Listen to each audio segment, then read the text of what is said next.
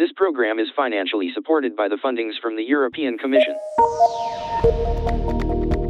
You are listening to the EBU Access Cast, the first official podcast from European Blind Union about assistive technology for blind and partially sighted people.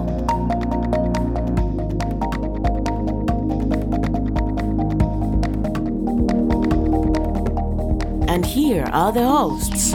Welcome to the ninth episode of the EBU Access Cast. We managed to get to the ninth episode, believe it or not. My name is Mario Percinic, and here from Luxembourg, we are doing the podcast with. I'm doing the podcast with few my friends. One of them is Jakob Rosin from Estonia. Hello. Hello, Hey, how's everybody doing? Yeah, it's alright. Fine. And here with us we have Tanya Clout. Hi. Hello. How's everybody? Ah, just you know, we're recording this on Sunday, so um, it's like weekend vibes. The last ones, it's evening, it's afternoon. Oh, yeah. it's time So for easy peasy. Yeah, Yeah. I, I always think you know that weekends should have one more day. It just Oh, yeah, that's always true. miss one more day. I agree. Actually- yes.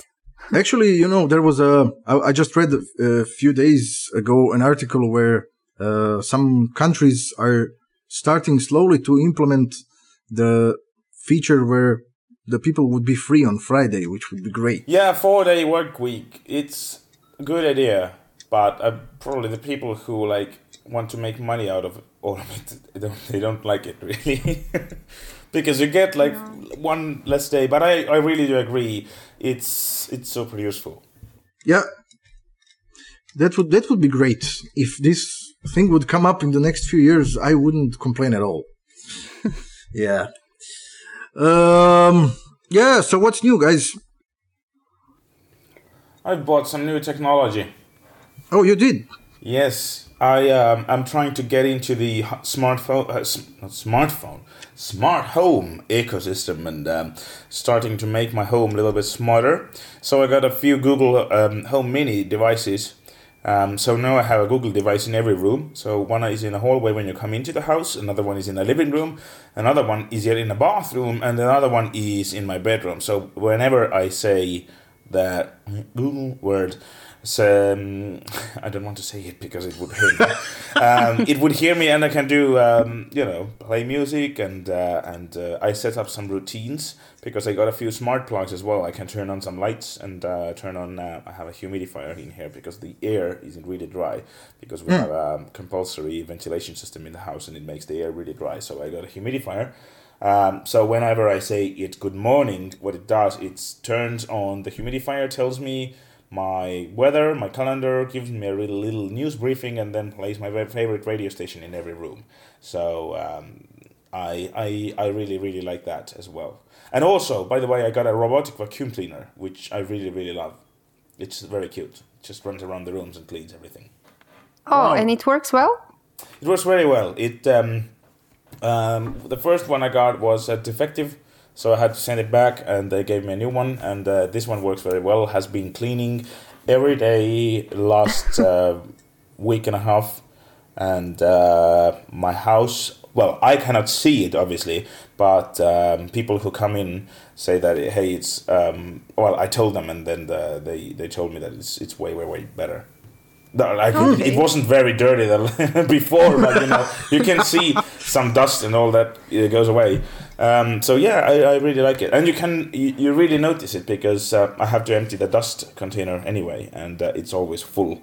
Um, I have set it so that every day at noon, um, when I'm not home, it uh, it uh, goes on its cycle and does its run, and then um, comes back and sends me a little notification on my phone saying that everything is clean. Uh, Oh, So yeah, it's pretty cool.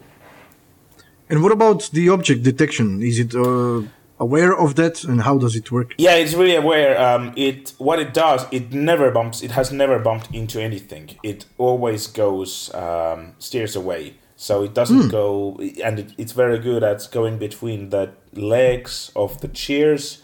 Um, First few times I put the uh, the the the the, ta- the chairs, uh, which are at the dining table, on the table, so it would be able to go under the table. But it managed without me doing that as well. So I'm not doing it anymore. It, it even goes under the bed and all that. So it detects the objects very well. It doesn't have the fancy camera system though. It does lasers and uh, tons of different sensors, uh, ultrasound sensors and all that. Um, and it maps the room, but it doesn't do the camera things, which uh, some of the robot vacuums that do. Which they well, what they actually do is they uh, draw a map of your house on your phone screen, and you can uh, tell it where to go or where not to go. Um, mine doesn't do that. I thought that it's not going to be accessible anyway, so I'm not going to bother with paying more uh, for the feature, and I never could use. Okay. So yeah, uh, but it, it works very well. Um, I really like it. It's called Vorwerk, uh, Vorwerk, a company which most people haven't heard before. But if you read the reviews of their Kobold 200, Kobold VR 200 robot, it's uh, it's it's very nice. I, I really liked it. Sounds great. Yeah. Yeah. Was it expensive?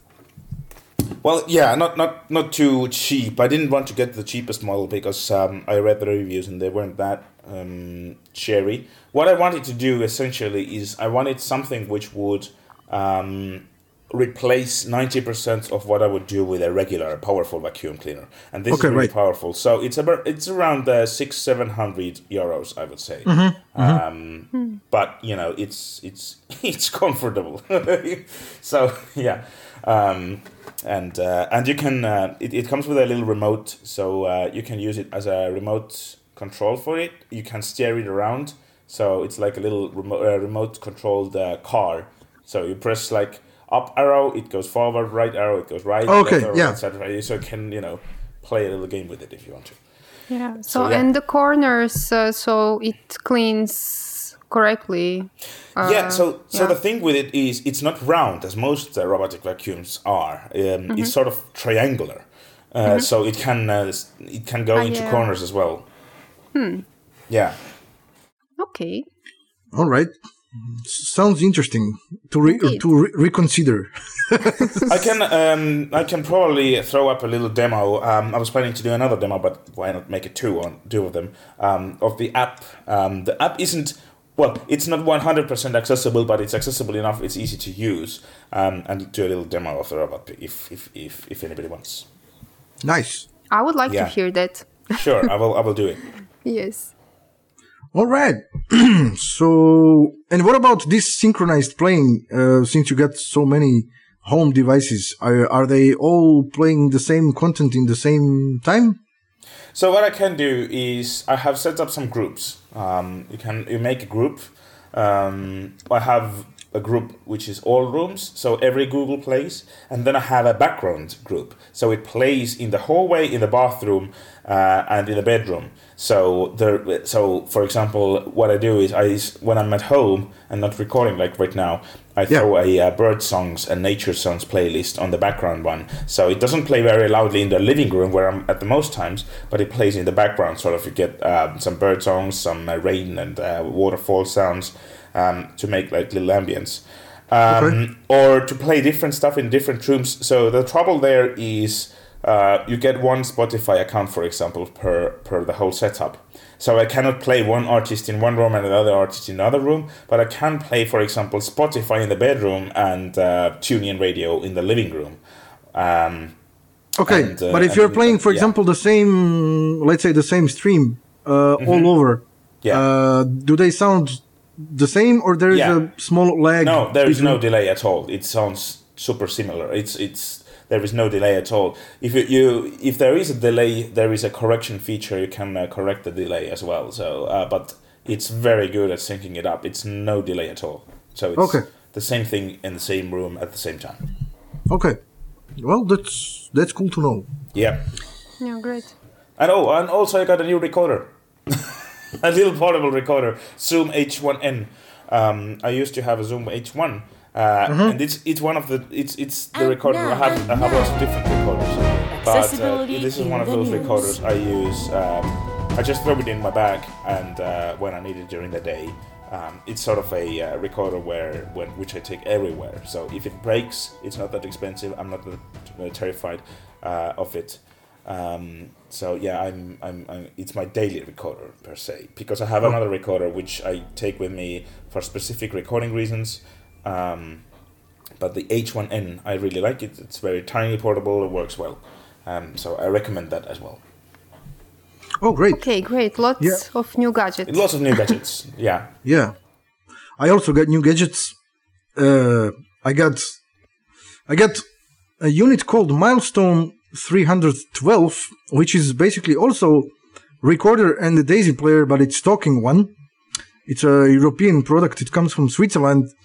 And speaking of the quality of the recording, it can it can record up to 320k in MP3. So uh, it gives pretty good quality, and it has its own internal mic. But you can connect also uh, another mic if you want to, or a, stereo mic, or you can plug it into the line-in source, uh, a line-out source of some device, and then record it like that. And um, the device has uh, 12 gigs of internal memory, and you can use also the SD cards with it. And uh, besides those features, it has also a small hardware additional add-ons which you can attach to the products, and then the unit becomes um, a color identifier, or it can also um, there's another add-on which I don't have, but uh, it's also able to detect the um, um, how is it called? It can it can detect the the codes from the products. Oh, barcode reader. Yeah, yeah, it's a barcode reader, so that it can do that as well. And there is also RFID chip on on that as well, RFID reader. So pretty much good unit, and it's uh, really small. That's the thing. And um, yeah, for the next episodes, I can do the the small small small demos of of it. And uh, besides the milestone, I also got new braille displays. Uh, one braille display from Alva. It's a 40, 40 cells display. Um, and what what else did I get? Um, yeah, I kind of moved to dark side slowly because I got I- iPad in my house. So yeah, I just got it yesterday, so I didn't have too much time to play with it. But uh, so far, so good. As an Apple fan, I would say all the people who are using Android eventually go to Apple. That's how Yeah, you start to use it. yeah, that's how it all starts. Next time Yeah. he has an iPhone already, and then we we, we And hear then him a get an Apple Watch. Yeah. so Um, yeah, well, let's take it slowly, guys. um, yeah. Um, okay. So lots of new tech stuff. So we will have uh, new demos for new episodes, but we have to check out what's going on around the world because that's why we are here. So let's check out what's going on in the news. And now, and now, accessibility in the news. So the first topic uh, which we have for today is the new March, basically new March update which came out for the Seeing AI, uh, the famous app which became uh, very much used for the last two years uh, since it came out in 2017. Uh, eventually, what's going on uh, is that new update is bringing a new feature for uh, exploring the pictures. Um, I didn't use it since I don't have an iPhone, but I will But use. now, but Now- now, now it I can- started to be available on iPad. yeah, yeah, yeah. I know that now it's av- now it's uh, available on iPad, so I will check it out. but um, from what I read, it's and what I understood, it says that you are able to take the picture or upload or put the picture from your phone, uh, and then it's able to describe you like which object is located where on the on the picture. Is is it true? Yeah, so what what it does is you, you have a picture and there's an explore feature and then it analyzes it again. And you can drag your finger around on the screen and when you hit an object which is visually uh, there on the screen as well, it tells you what it is. So, for example, I found a picture, somebody put up a uh, screenshot of their television on Twitter, and I analyzed that, and I found out that there is a plant next to their TV, and uh, the TV sits on the table.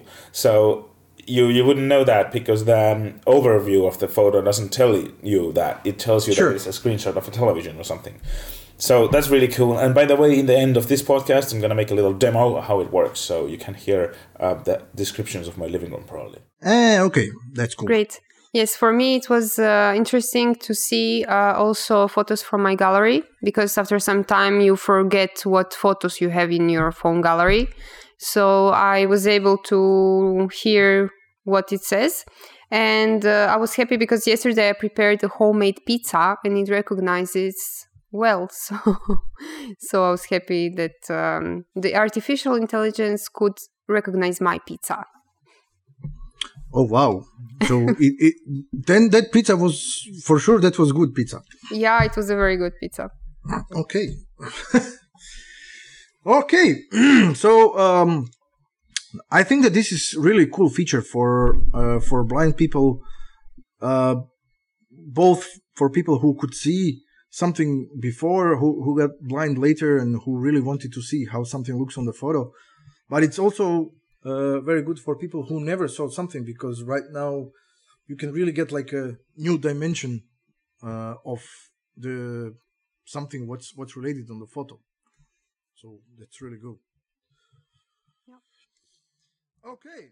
So the next, after seeing AI, we have some news from the screen reader manufacturers. Uh, Vispero Group prepared the new March update of JAWS for 2019. Uh, it came out a few days ago, and uh, it looks like that this picture recognizing and AI services is all over the place because JAWS now is also able to detect the pictures and say what is on the picture. Yes, indeed. I, I tried uh, on my computer and um, I rec- I tried to recognize a picture from uh, Windows Explorer that I had already from before. And it recognized correctly two people, one with sunglasses. Uh, it even tells me um, like more precise details and then less precise details. So um, for some of the details, the the program is not sure. So the last was like vacation, and but it was correct. Um, so it identified correctly that it was outdoor and with two people, etc. So it's very good. Um, Okay. did you try it as well? Uh, no, I have a JAWS 2019 license and I just updated today and I didn't have the time to test it out. But Hmm. if you if you say it works, I I will be glad to try it. Yeah, no, it Yeah. works. That's good. They also got uh, some new stability fixes, and uh, one of the new things which I found personally interesting was uh, the announcement that from the April version of the Chrome, which will come out in April, uh, JAWS will be able to copy the same content as it used to do in the Internet Explorer. So basically, if you would need to copy all the content of the website for any kind of reports or whatever you're doing, uh, now you will be able to do that from Google Chrome as well. So that's that's really It's cool. gonna be yeah easier and faster. Yeah. yeah, yeah, yeah. So that's that's cool. And there are a bunch of other things. Uh, we will put the link in the show notes about it. What's new? And uh, if you're a JAWS user, go ahead and do the update. And of course, after JAWS comes another screen reader uh, called NVDA because NV Access gave us also uh, the now there is a 2019.1 first beta is out and uh, they have bunch of uh, new features. Specifically like in total there are like 47 new improvements in and most of them are basically related to the office 365 like uh, Mm, getting improvements for yeah for office 365 office uh, 2016 uh, word and excel. They got new languages uh, new braille tables integrated. So uh, lots of cool new stuff. Um, both of the companies uh, nv access and vispero were on the csun and basically also all the others uh, all the others who are important in the accessible uh, technology industry they were there. So um, if uh, somebody was on CSUN and wants to give us report how it was, uh, please do tell us because we stayed at home this year, so we don't know. Next thing, what we have um, are two announcements for the gamers. Yeah. Uh, when when I used to, when I was younger, I used to do a lots of accessible uh, games. I used to play, yeah.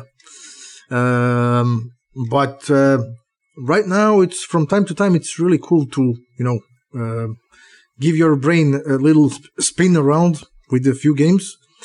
So the first announcement uh, is coming from Google. Basically, both of them are coming from Google, but the first one uh, is the announcement that right now users of the Android devices, uh, smartphones, and tablets can search for the games uh, on the Play Store, and they can find the accessible game category.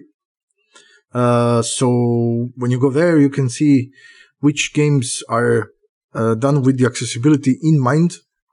There is also uh, on the link which you will find there is also documentation uh, how do you how you can make your games accessible. So that's that's also cool. Yeah, for other developers. Yeah, yeah, yeah, for the other developers. And eventually, yeah, there are a uh, few games already out on the Play Store which are uh, working very well with the TalkBack. So you can go ahead and try them out. And uh, the other thing is, I don't know if you noticed, guys, but you can play uh, games on your home devices. I mean, Google Home, home oh. devices. What? What? yeah, yeah. Yes, oh. I, I tried it, and um, I asked Google to guess uh, my age, and it was wrong. so I was not really happy because according to Google, I was uh, I am three years older. but okay, well. So how does it do um, that? Sorry. How does it do this? I don't know, but maybe according to some information, I guess. Okay. Uh, let's try it. And hang on, let's try it. Hey Google. Hey Google. Guess my age. If you want me to remember your birthday. No, you don't want to remember. I want you to guess it. Okay, guess it. it try, work. try to ask what's my age. Oh, guess. Okay. Landed the big promotion. What's my age? You are 29 years old. No. Okay. yes. Well. Right. Okay. Um, but they're fun anyway. Yeah, it's fun. It's fun. And yeah, but the the one that I liked uh, very much is a trivia, general trivia. So uh, you know, it's like a, a trivia game, and then uh, it asks you for an A, B, C answer, and then you tell what you for the answer that you think is correct. And uh, it has also specific trivia game. For example, uh, for for music, which is nice. You hear uh, some seconds of a song, and then you can guess what song is or the artist, and you can specify a specific genre like you want rock or you want jazz etc so it's it's nice. Yeah, yeah there are um, a bunch of of games for that out. Uh, we'll put the link in the show notes.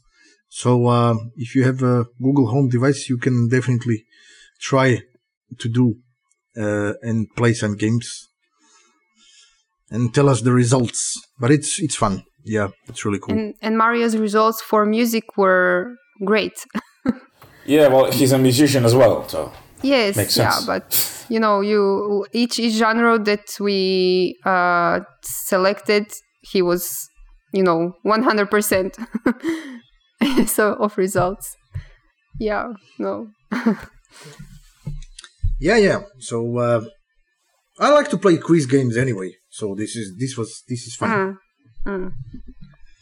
Indeed, quizzes are fun. Yeah. Um. All right. After the games, let's get more serious. Uh, because why we why should we get more serious? Because there are news from European institutions uh, about something that's quite important for us who are blind or visually impaired. Uh, the thing is that uh, European Accessibility Act started to appear on the horizon. Well, it's not officially out yet completely, but uh, uh, it's been the, the, the European Parliament had a voting this week. Uh, Tanya, Yes. is it right? Yeah, indeed. So uh, the European Accessibility Act was approved on the parliamentary session uh, at the European Parliament on the 13th of March, so on Wednesday. And uh, with the, this act, uh, key products and services will need to be accessible. Uh, generally, they indicate computers, smartphones, TV systems, ATM machines, uh, ticketing machines, banking services, ebooks, uh, and transport services. Um, I'm curious to see uh, when uh, the directive will be in the official uh, in the European official journal to see what exactly this means because generally um, I, uh, for the moment I think it's vague um, because I didn't have the opportunity to read the, the document so Mm-hmm. um, but we will see soon this um, because um, this will come in a few months so uh, the european council also needs to officially to approve uh, the accessibility act and then later it will be published in the official journal and Mhm. enter into force uh, three years will be um, um, necessary uh, Adapting times. necessary to transpose the directive into national le- legislation. So member states will have three years, and then six years to uh, apply those um, requirements into their products. Wow. Uh, so they do not uh, specify technical solutions because uh, they uh, require only that the products and the services are accessible, which in a sense will drive innovation. Uh, and also, it's good because uh, the cost will be lower of those products because the same requirements will be for all Europe. Okay. Uh, and it's good for us because we, we should have more products and services uh, available for us. But let's see what is included and what's not. Because, for example, small small enterprises were excluded. Um, so, well, which is not good for us. But we need to start from somewhere. Small enterprises essentially means all startups, I Yes. guess, because they are very small, all, Yes. uh, but they can go, get very big and very Yeah. important really quickly. yeah. yeah. So that's not very good, but yeah, I get why they do that. Mm, yes. And also, from what I noticed, is that um, in the earlier stages of the Accessibility Act, there were some things which were unfortunately excluded, such as the accessibility requirements of of the European institutions or the ah. accessibility requirements of the No, of no, the- just to correct you, just to correct you, because the directive as such always applies on national level. The directive never applies on European institutions. Uh, u- usually, European institutions are encouraged, and um, for European institution, I think we would need a separate legislation, whatever it would be. But it is not, unfortunately, the same as the directive because the directive, as such, general, not the specific one, but all directives apply to national level. okay. Yes. All right. But um, what I wanted to say is that also the transport uh, features are now excluded from the Accessibility Act, if I'm if I'm correct.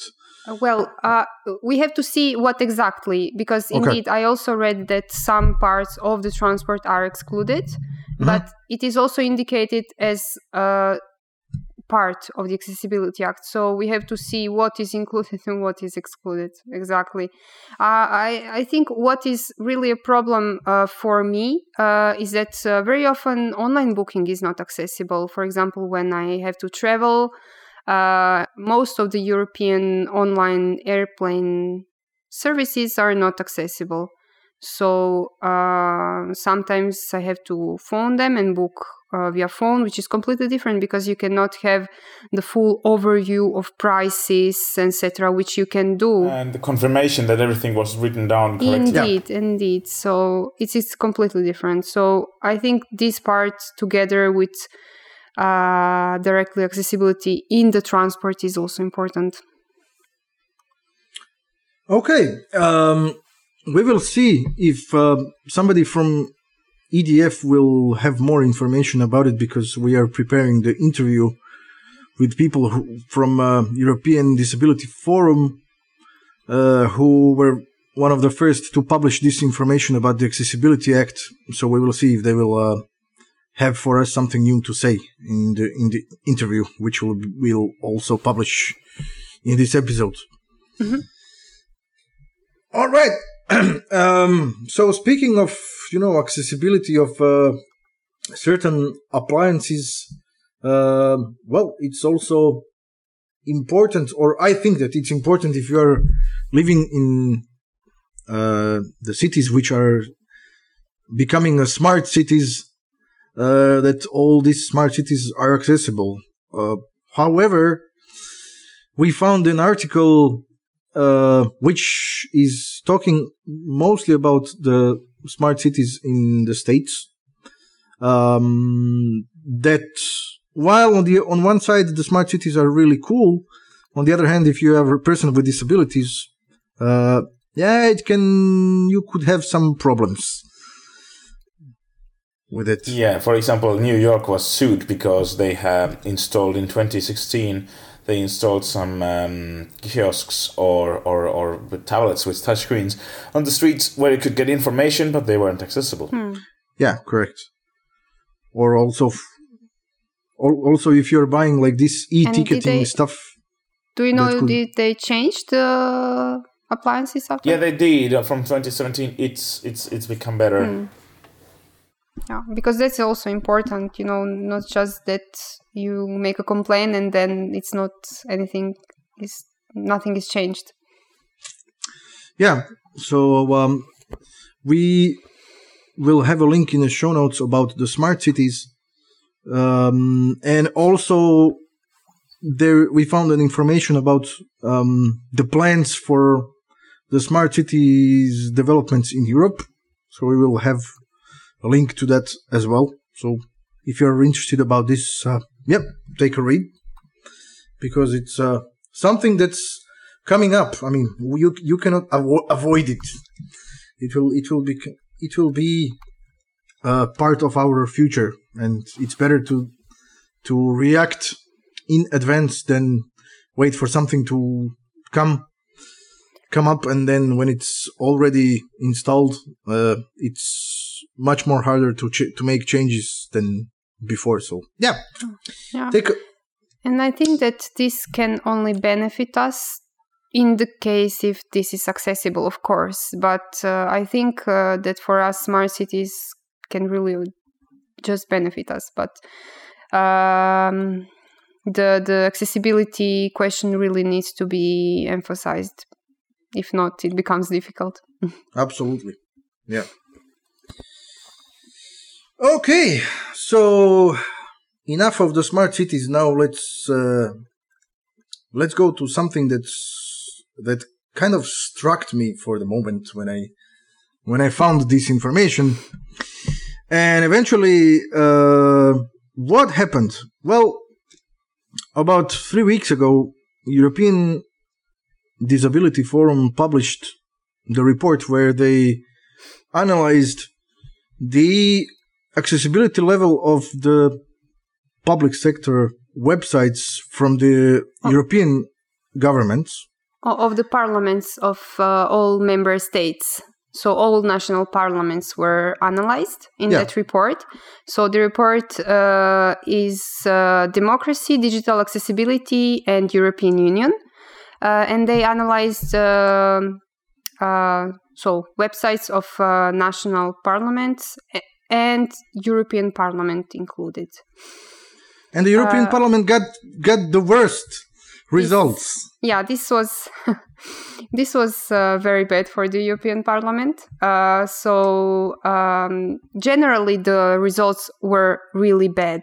Uh, so uh, they analyzed the websites according to the Web Content Accessibility Guidelines 2.1, and uh, only Denmark and Netherlands uh, have a good score meaning 80 more than 80% of accessible content Mm-hmm. but the rest was generally poor and the european european parliament europarl website results as uh, the most inaccessible uh, they have uh, 55.7 or 8 i'm not sure percent of accessible content uh, which is really bad because I know that at the European Parliament uh, they are interested to uh, work on accessibility, but I think that the work was not continuous, and because of that, uh, the result is as it is. However, this report will surely encourage the work on accessibility because uh, the web directive will be uh, now already valid from September 2019 for new websites, but for uh, existing websites, it's from September 2020, so it's very soon. And this is surely an occasion to emphasize this need. And the Parliament, even though the web directive is not directly applied, uh, has to give uh, good examples to all other institutions.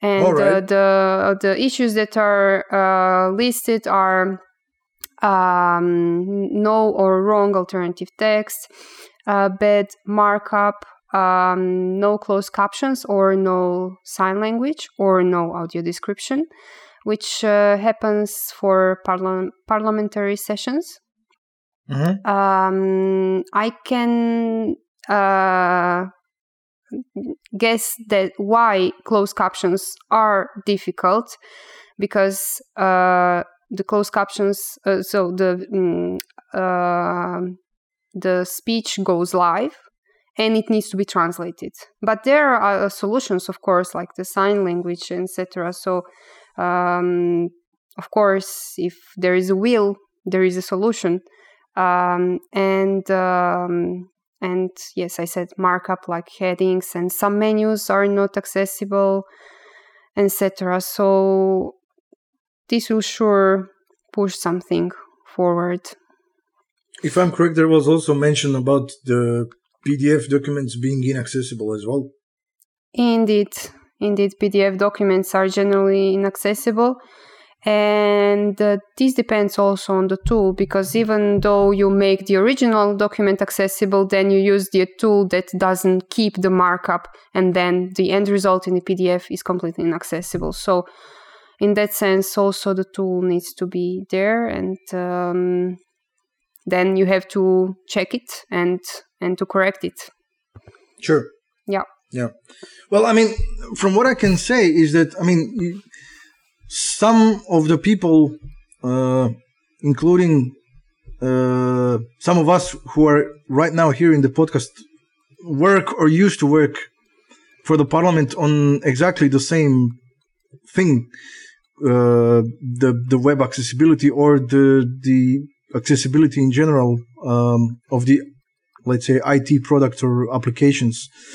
However, what I can say uh, is that from from our point of view, uh, we did all the best we could, and we are you know people that are that are doing their that I'm in contact with. They're they're still doing good good job. The problem is the problem uh, which is now being registered, and I'm on one side on one on one point happy that it's became registered is that you know once the person with disability do do the do their job um then those changes needs to be applied. And if there is no internal policy in the institutions which which should say the web accessibility should be something what must be done then you know you are never sure that something that this that the, work you you have done on the accessibility will, will be accomplished at the end, and uh, basically that's why we have the results as as they are right now. So um, um yeah, it's uh, I, I'm really hoping that though it looks uh, bad from certain point right now, that this will really encourage people to do more because hey, come on, we're talking about the institutions which has to be the leader at certain points, uh, and well, let's see if uh, the results will change in the upcoming months slash years because. Uh, I mean, as much as we want something to be accessible overnight, it's not possible. Um, no, No. it's not possible. You need a month of dialogue uh, and explanation with developers. I mean, I But not work. only, you know, there is all a procedure and contracts, who does what, etc. So Absolutely. it yeah. it takes time, but it's important at least that you're working on that and that once will be available. So Sure. you need to work on that. Yeah. Yes. And as I say, I mean, this is really good that the institutions for people with disabilities are pushing towards the changes. So, um, yeah, we will, we will talk about that also with people from EDF in the interview. So, uh, stay with us for the interview and I hope that we will get some news for you about it. So that's about it for this podcast, uh, at least from the news sections for now. But don't go away. Don't go away because we got the interview coming and we also got a demo from Jakob about seeing AI. Uh, And the robot. and what? And the robot. And the Oh, yeah. Mr. Robot. Uh, yeah, um, and uh, so, as always, we are looking forward to getting your feedback. Um, as I already mentioned earlier, if somebody was on CSUN and if you have some reports for us, please do send us because we are cu- curious to see how it was. And you have, if you have a good report or even audio interview with somebody, yeah, we will be very happy to publish it. And of course, we are um, available on our email, on our podcast page, Spotify, TuneIn, uh, all, all, all the possible services. Um, and yeah, iTunes, uh, whatever you have, you can, you can listen to us wherever you, wherever you want. Um, so until the next time, Take care. bye bye! Bye.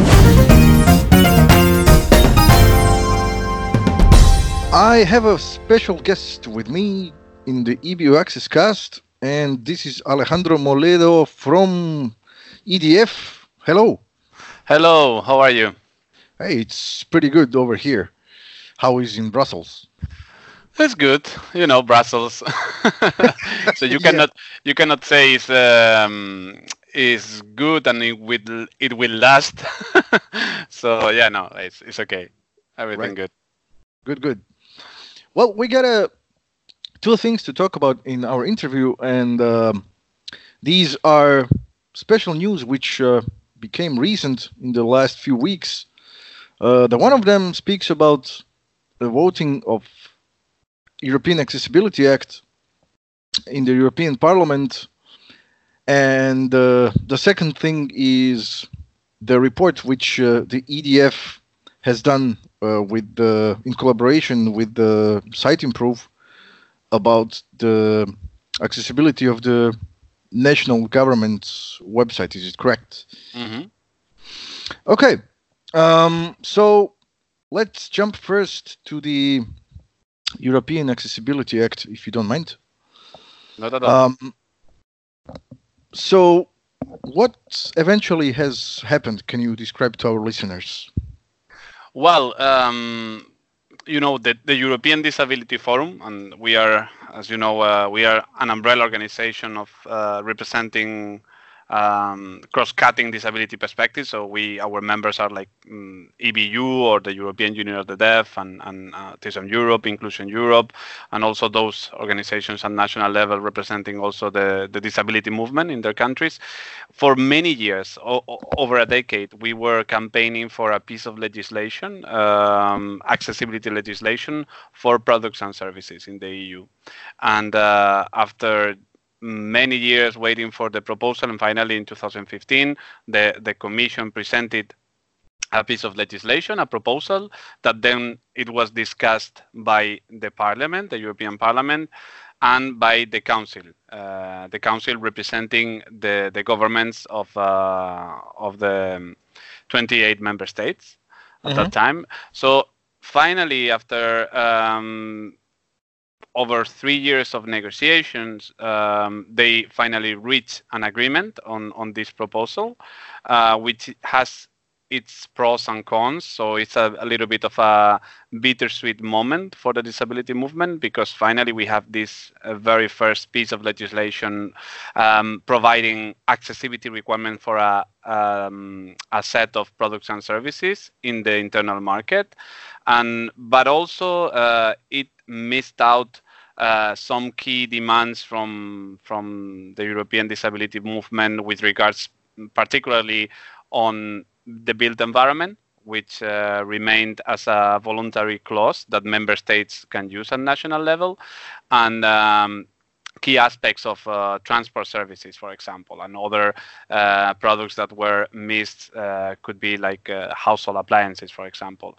Mm-hmm. But despite despite these uh, shortcomings, which are certainly uh, regrettable, but this shows a little bit the, the lack of ambition, especially on the side of member states, that they don't want Brussels to tell them how to make things accessible. Um, the directive does, in my view, provide a very good um, basis for accessibility in the EU because uh, the Commission was smart in proposing uh, an internal market directive, uh, meaning that every product that is placed on the internal market, regardless in which country, if that product is covered by the Accessibility Act, it will need to respect the accessibility requirements that were specified in the in this piece of legislation. Because we've seen that many times that um, that uh, we include this um, obligation uh, or this provision to to buy accessibly, but then people don't know industry public administration they don't know what accessibility means so what a very good thing of the Accessibility Act is that it details down what accessibility means in accessibility requirements. Accessibility requirements that then will be uh, even more detailed down in standards, which which are basically the technical documents that uh, that industry uh, and um, public procurers, for example, use when they want to buy accessible. So um, uh, now I'm going to say the, the the good stuff of the Accessibility Act, which I think is very important that we underline that the Of Act course. has a very strong ICT component, so a lot of new technologies. So computers, operating systems, um, self-service terminals, ATMs, um, ticketing Smart TVs. machines. Yeah, and uh, e-commerce. Imagine all e-commerce websites and mobile apps, or any kind of website or mobile app that sells you mm, whatever thing. That needs to be accessible. Ebooks, for example, ebooks are included. All new ebooks placed in the internal market will need to comply with most probably the standard that includes the DAISY the DAISY requirements and the the web accessibility requirements in in in, in the electronic book. So any kind of new ebook put in the market on sold in the market in the European market will need to to be accessible.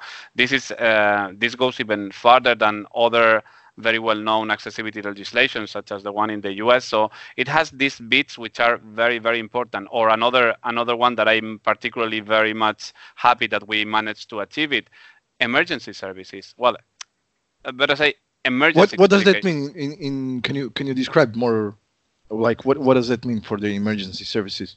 yeah no, no, it's not so much the emergency services themselves but how to communicate with them. So the emergency communication. So basically the 112 number. You know the 112 Okay. number is Yeah. there. You can call uh, from any any member state. It's a European single number that you can use to to call for an ambulance or the fireman, police, whatever. But uh, many people with disability, especially those who uh, are hard of hearing, deaf, or those who have a, a speech impairment, they cannot co- uh, call on an equal basis with others. So how can you uh, contact uh, the emergency services if you cannot call? So for, for the first time, the Accessibility Act also includes requirement to, requirements to make telephony services and emergency communication accessible for people with disabilities. So you will not be only able to call by by voice uh, communication, so a regular call, but also uh, by by text, by real-time text, so sending characters as they are being typed, uh, and also by uh, video communication. And this can be very useful not only for person with disabilities, so, so for anybody in in specific uh, situations. So this is a it's a great achievement, and um, not only will cover. Uh, mostly, as I told you, the the ICT um, bits, um, but also the public uh, side of it because uh, when the um, in in using EU funds, for example, or in, in public procurement, the member states should also be using the accessibility requirements of the of the act. So this will certainly, I believe, and I hope that this will force uh, companies and, and public administrations to uh, take accessibility as a core aspect that they need to verify in their contracts. And this will create and will in, make that more products and services which are accessible for people with disabilities will be available in the in the internal market. And now it will not be only the public authorities monitoring um, if the the um, the company, a specific company, is actually respecting the law. It will be the market surveillance authorities, which are these independent bodies, uh, public bodies that actually um, are the ones checking other requirements of the of the EU market, such as you know safety, all those all those aspects, safety, uh, health issues, uh, uh, privacy. So these will be the authorities responsible for ensuring that the accessibility act is respected so as you can see it has many aspects it's a complex directive but all in Yeah. all i think it will have a great impact in the in the eu internal market for accessibility Okay, these are these are good good news. Um, however, mm, I think that some of our listeners don't know that the Accessibility Act uh, is just being voted now, and currently it is not um, being active for the moment. So uh, No, it, of course it will not. need We- it will need it will need some time to become exactly uh, exactly active? Exactly exactly. I mean usually uh, that's one of the problems uh, well problems is how it works. Uh, the, the the european union at the moment the the text the legal text has been um, approved by the european parliament. We Mhm. just missed the final adoption by the council so the the, um, the governments.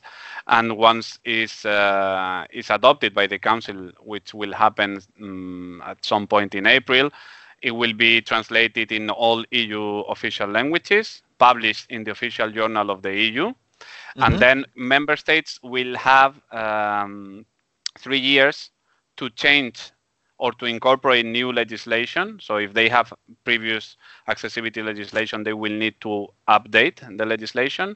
Um, and if they don't have any accessibility legislation, they will need to incorporate what is included in the Accessibility Act. And this will take three years for member states to discuss nationally.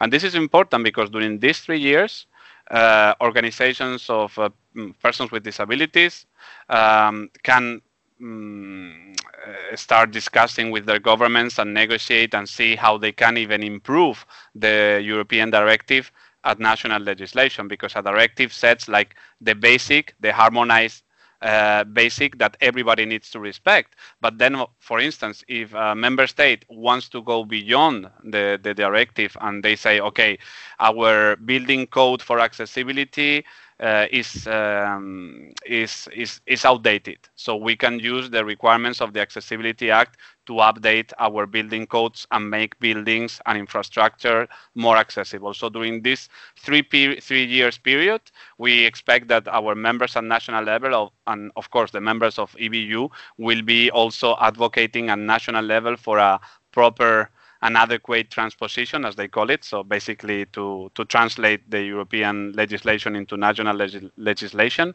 and improve it, because you can you can you can improve it.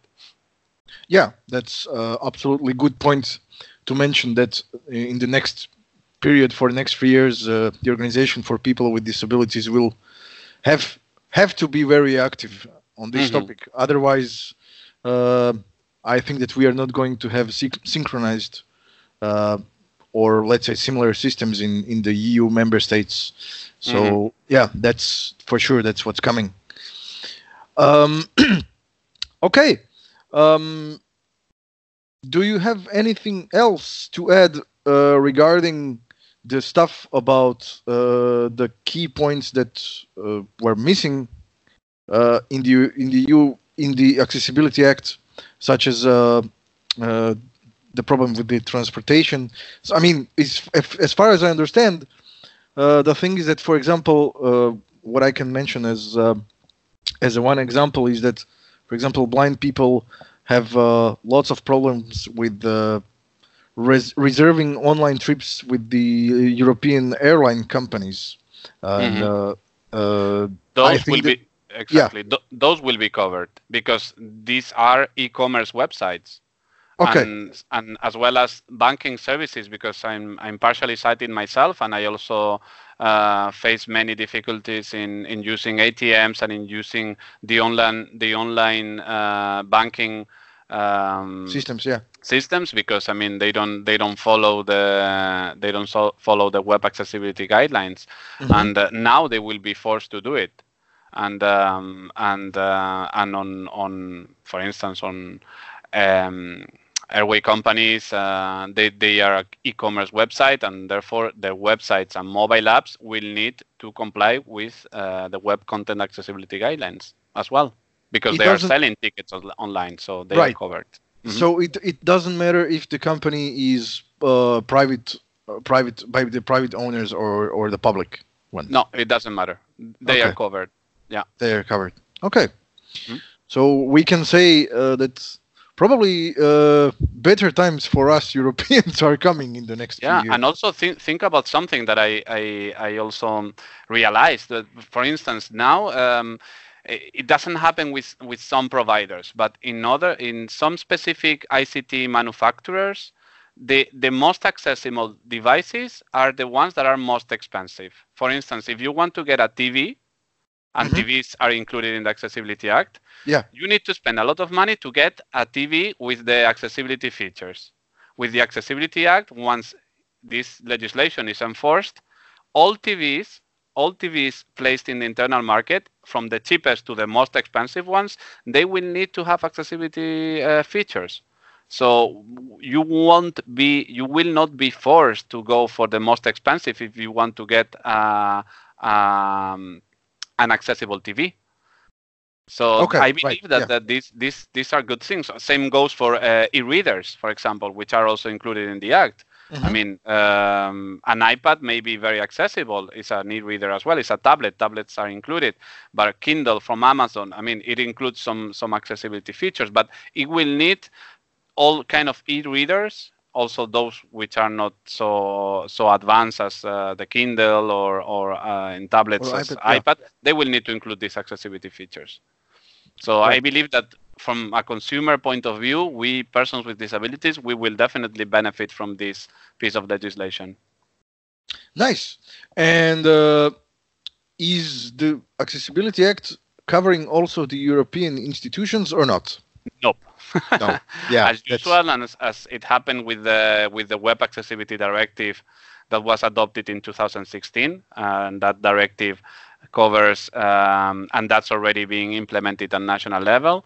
Um, this directive only covered public bodies websites and mobile apps, uh, but now the, the Accessibility Act will cover the private side of it. the private sector as well. Okay, right. Yeah, yeah, yeah.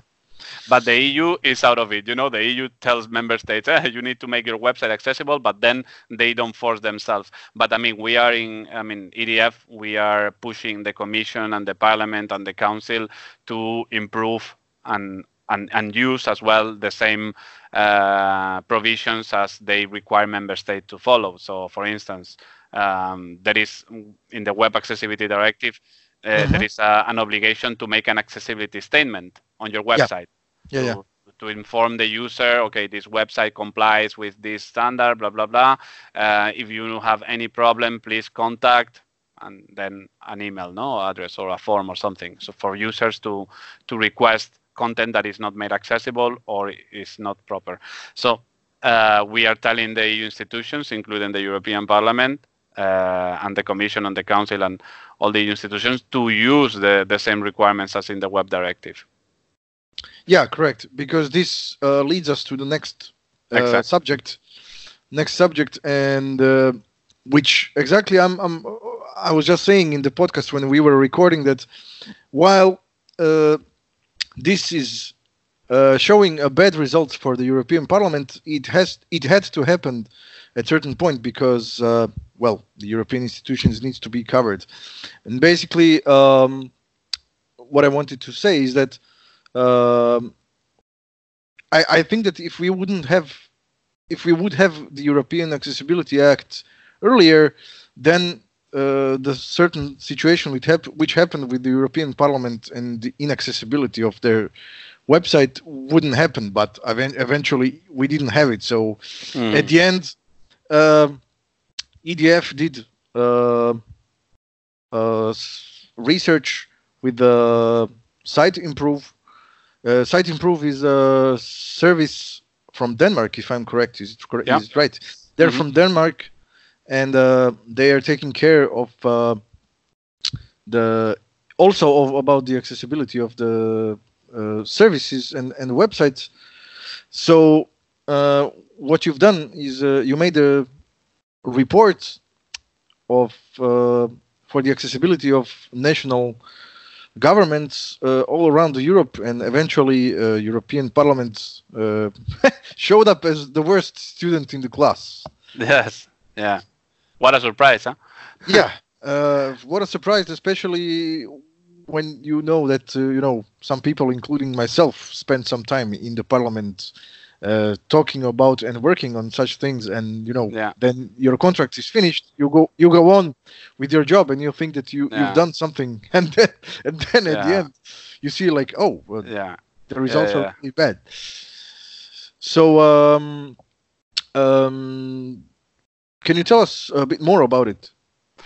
Well, I mean, this was, I mean, we we thought this was a good initiative to kind of show the parliament that accessibility should be taken into consideration from from from scratch from the beginning because you know they changed the layout of the website to make it fancy uh, more fancy then they may have a new president of the parliament who wants a new style of the website. They include new functionalities uh, in the website. But mm-hmm. then they don't consider accessibility when they introduce these these these changes. Or when they procure for example a, a new IT um, tool. For example, lately, um, well, recently they, they launched uh, a new uh, mobile application to promote the participation in the in the EU elections coming this uh, this May, mm-hmm. and they launched this app, the the Citizens app, and even the oh, most terrible. yeah, it's, the it's most terrible. it's terrible. The most the most basic stuff uh, on accessibility, like to to to mark the the buttons, uh, back, next, things like this, were not were not there. So. Um, with with this report, we want to to show the parliament that they need to, to have a more structured approach to, to accessibility and mm-hmm. take it as a, as a as a core aspect. I mean, as they protect and you you will know well uh, the the privacy of the information, the digital information that is uh, processed in the parliament and so forth. They take into account this privacy and these security aspects of their uh, digital content and their um, content uh, online, they need to take into account accessibility as well. Uh, as an important yeah. aspect, as a core aspect. So I, I believe this this report, uh, which is a you know a comparison of national parliaments websites and and and, and we ask Siteimprove like can you please add the european parliament because I mean uh, it's very important, and the Parliament also takes this uh, into consideration. And uh, look, the surprise was that the Parliament performed not not very well, as you said, the the worst in class. So we hope that they will take this uh, report seriously and and they will start working more structured in a more structured way on on accessibility, it's particularly because it it, it it is not only about the the for the sake of web accessibility. It's about uh, is your right as a citizen Absolutely, to be able yeah. to, to access the information of your policymakers. And, and it's, a, it's a political right as well. So without accessibility, the, the parliament is uh, discriminating people with disabilities, uh, persons with disabilities, because of lack of access, of equal access. So mm-hmm. we hope that they will take note of it and, and, and work right. in a more uh, serious manner uh, in this regard. Yeah, yeah. Uh, it's about four weeks uh, since you published uh, this report. Uh, have mm. you have you had any any feedback from from the parliament so far about it? Yeah, we did. The um, we received an email from the from the unit in charge of the of the website, and they they wanted to to to to check the tests of uh, of this, which is totally under of, of this report. So to, to know what are the bits uh, the, uh, in which they, they need to to improve to, to improve. But uh, I personally believe, and what we've told them is that I mean you need to first of all when you procure a new website to an external web development de- uh, developing company or mm-hmm. uh, you need to specifically define the that, that you want a website that complies with the web accessibility standard. And you know the, the, yeah. the, the web accessibility standard you have three levels of uh, of accessibility level yeah, A, double A, triple A, double A and triple A yeah. Exactly. And what the web directive and most of the world um, uh, web accessibility legislation they require double A so what mm-hmm. we told them is that you need to make specific reference to AA, but then you also need to go beyond, and and you need to uh, start thinking on what information you you want to prioritize and you want to offer in in in beyond, let's say AA, such as in easy to read, for example. Not mm-hmm. many people notice, but uh, very recently the Commission finally released a web page explaining the EU and so forth in easy to read. So people with intellectual disabilities can access, and then they will be surprised because this happens uh, many times that when you uh, upload information in easy to read, more people, not only people with intellectual disabilities, access that information because it's more understandable, obviously. And, uh, and also uh, to include, uh, going back to the Parliament website, real-time captioning, for example. If you're hard of hearing, and sometimes um, you the audio quality is not so well. So if you add real-time captioning uh, on the debates, people will be able to follow it better, and then you will have a transcript uh, of the of the debate immediately after. Uh, sign language interpretation. I mean, mm-hmm. we have two MEPs who are deaf, and um, however, the, the the Parliament website doesn't have yet uh, the possibility you can you can listen to in any EU official language, but you st- cannot still uh, um, follow the um, the debates in national sign languages, for example. So there are bits that, apart from ensuring the basics, let's say, so the basic of uh, web accessibility, they also need to go beyond. Right, right. Well, um, I certainly hope. I mean, these these informations are really, uh, as I said earlier, as much as they're discouraging for the moment, uh, that's that shows that for the future there is lots of work to be done, uh, and uh, especially for even for for people with disabilities who uh, would like to study information science and the exactly. and and the web accessibility part or the accessibility in general, uh, this will show that uh, there will be in Europe uh, more jobs jobs required for the for the people who were knowledgeable in the web, web accessibility and exactly. totally in general. Uh, it, the, the the demand for this kind of accessibility professional professionals will increase because it's not just only now public websites. With the accessibility act um, private websites will be also covered. So um, more web accessibility professionals will be needed, more training on web accessibility uh, will be needed, and then um, companies uh, mm, developing, I mean, this kind of uh, WordPress um, companies.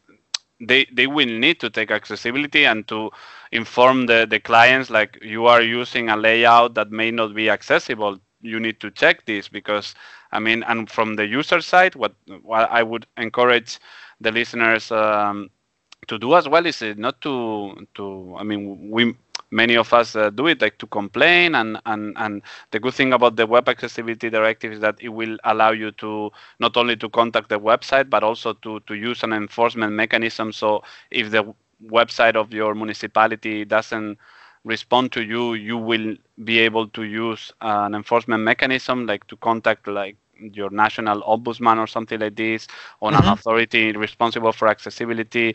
The market surveillance authorities as i mentioned before will be responsible for the accessibility of the private sector.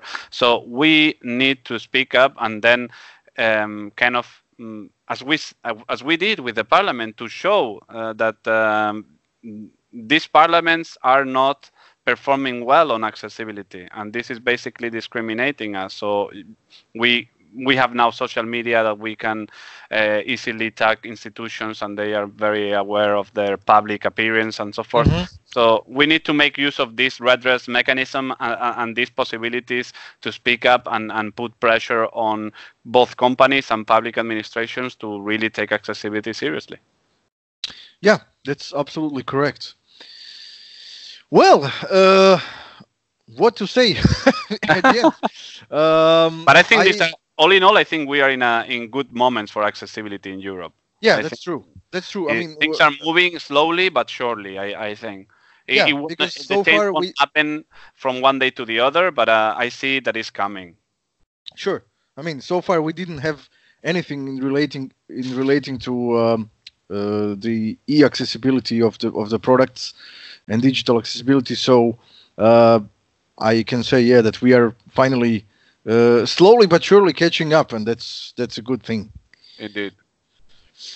Okay, Alejandro, uh, thank you very much for being the first official guest in the EBU Access Cast.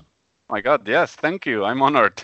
yeah, we look forward uh, to the future collaborations because I see that uh, EDF and EBU have many common uh, common subjects. So uh, I'm I'm glad that uh, we started the collaboration, and uh, we look forward to have you on the podcast again with something new. Well, I'm here whenever you need me. All right. Thank you very much. Demo time. Time for a demonstration. What is up, people? On EBU Access Cast, it's time for the promised demo of the robotic vacuum cleaner. So the model I do have is called Vorwerk Kobold VR200. It's about 700 euros. It depends where you buy it, but it's very efficient. I'm gonna show you the application a bit. I cannot show you how great it's at cleaning because you know it's audio podcast, so I can't put up any pictures. But it's really really good. I mean i have to empty the dust container every day i come back home. I have it set uh, on schedule. Every day at noon it does its round and sends me a little notification. So let's go into the app and i will show you what it looks like. It's not 100% accessible but everything you need can be done. Okay let's go in there. 638 elite headings. Braille screen input. Big Kobold robot. There we go. Opening Kobold robot. Kobold robot is Kobold opened. robot. Menu BTN button. So as menu you can BTN, hear, not button. the buttons aren't uh, too well labeled. It said menu BTN instead of just menu. Uh, but if we start on the main screen, flicking right, add robot button. We can add a new robot. I don't know why the button is present on the screen all the time because you probably won't add a new robot every day. Pidu. Pidu is the name of the robot. It's in Estonian, sort of a funny name.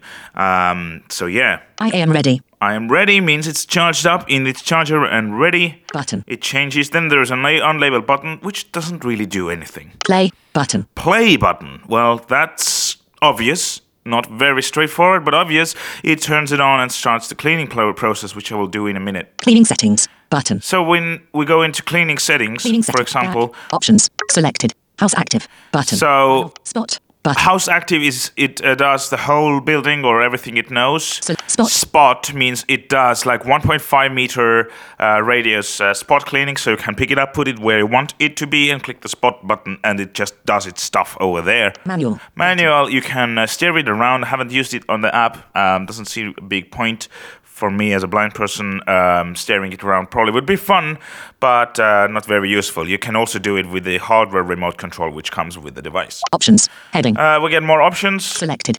Cleaning mode. Cleaning mode, Eco quiet longer range. uh, eco. Eco quiet longer range. Switch button off. So I have it off because I'm not home anyway, and uh, why not? Double clean. In double clean. Intensive cleaning. Heading. Then there we have intensive cleaning. Double clean for maximum thoroughness. Switch button on. I've got that on just in case. Return to start page. Return to start page in order to manually control the robot. Yeah, and Ensure that the robot and your iOS device are part of the same Wi-Fi little network. little help text here. So um, we are back on the main screen, Start. and after the. I am red. But play. Cleaning setting. Start. cleaning settings buttons, we get like labels which also do not do anything. Start. Start Options. options Options. So you don't really need those. You don't have to anything. Start. See if I double tap.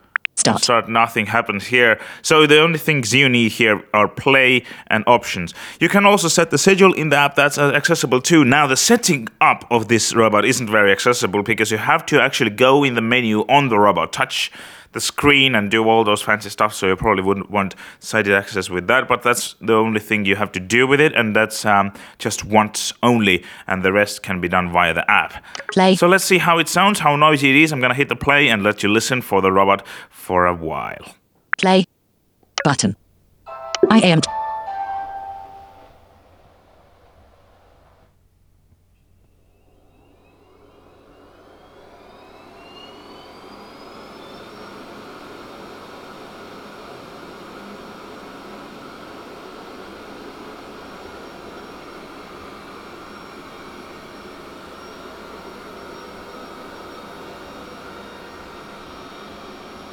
So while is it cleaning, uh, we can uh, do a few things in the app. I am cleaning. Button. Pause. Button. I So as you can see, the status has changed to I'm cleaning. Pause. I can hit pause, which makes it go, Pause. Resume. Button. and hit resume. It goes. Resume. Pause. Button.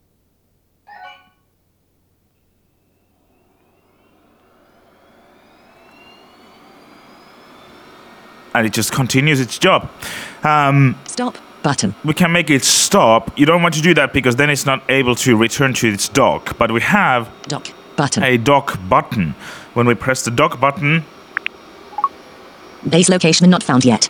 The base feature will become available once robot locates the base. so what it does, it does look for the base after it started cleaning, and uh, it takes a few minutes.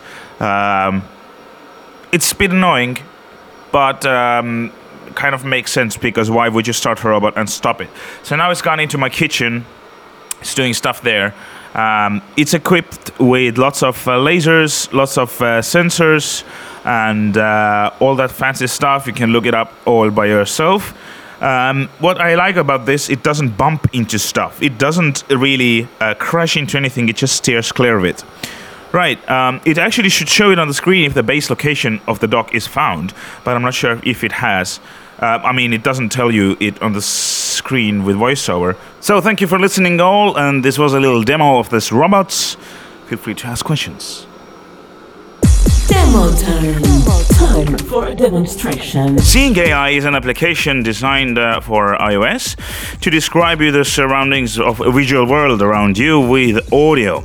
It has color, light, object, text detection, and even currency and barcode detection. Now, the new feature they recently released enables you to explore photos. While before that, you had to take a picture and it gave you like a one or two sentences on, on what's on the picture. Now you can drag your finger around the screen and it will tell you what is on there under your finger. Let's find out how it works. Let me go to my Seeing AI. Braille screen. Oriented. Seeing AI. Opening Seeing AI. It says, and I have to go to the picture um, Currency. Short. uh, scene, actually, it's called. Scene preview. Uh, scene preview uh, channel. Quick help. And Menu. take a little Menu. picture. Picture. I'm gonna shoot it randomly at my living room and see what happens. Processing. It seems to be wall. Indoor. Ah, it's found a wall. Okay, never mind. Let me click Save photo. on the little Share. Explore photo. explore photo, and it just reanalyzes that. Explore photo. Processing. One item detected. Move your finger over the screen to explore. Found a boring one item. Plant. Found my plant. You see, it wasn't there before, and it's actually where it actually physically is on the right side of the picture. Back button. Let me just do another little uh, demo. Close that Close. off, and um. Take picture. why not? Let's do a selfie. Processing. Close. Button. Probably a person sitting on a table. I'm not sitting on a table. I think it's so a table. Share. But uh, to be sure, let's explore the photo. Processing. Two items detected. Okay, now I found two items. Person contains text. Bro. Why did I did why did it see bro? Person 32 year old man with brown hair looking neutral. Person contains text. Bro. Bro, uh, I don't know what that is about. Um, maybe it found uh, some wording on my T-shirt. So um, Possible text. High text. And you can 32 year old also- Person. Quick help button. Yeah, go away now. 32 year old. Yep, High yep. I'm trying to back off. Thank you. Close. trying to back off Close. that thing. Button. Um, it can also do um, uh, recognize your existing photos. And uh, since I don't know what's in there at the moment, let me just take a photo with the regular camera app. Open camera. And now I'm gonna take a little picture, Viewfinder. Just randomly off my table and kitchen here. There we go. Picture taken. And um, let me go back to seeing AI. eye. Take And picture. Channel. Take quick help. Menu. Menu. now we have to go to menu Close. Help. Browse photos. and browse photos. Photo. 6:54 a.m. And we find 6:54 a.m. photo, Processing.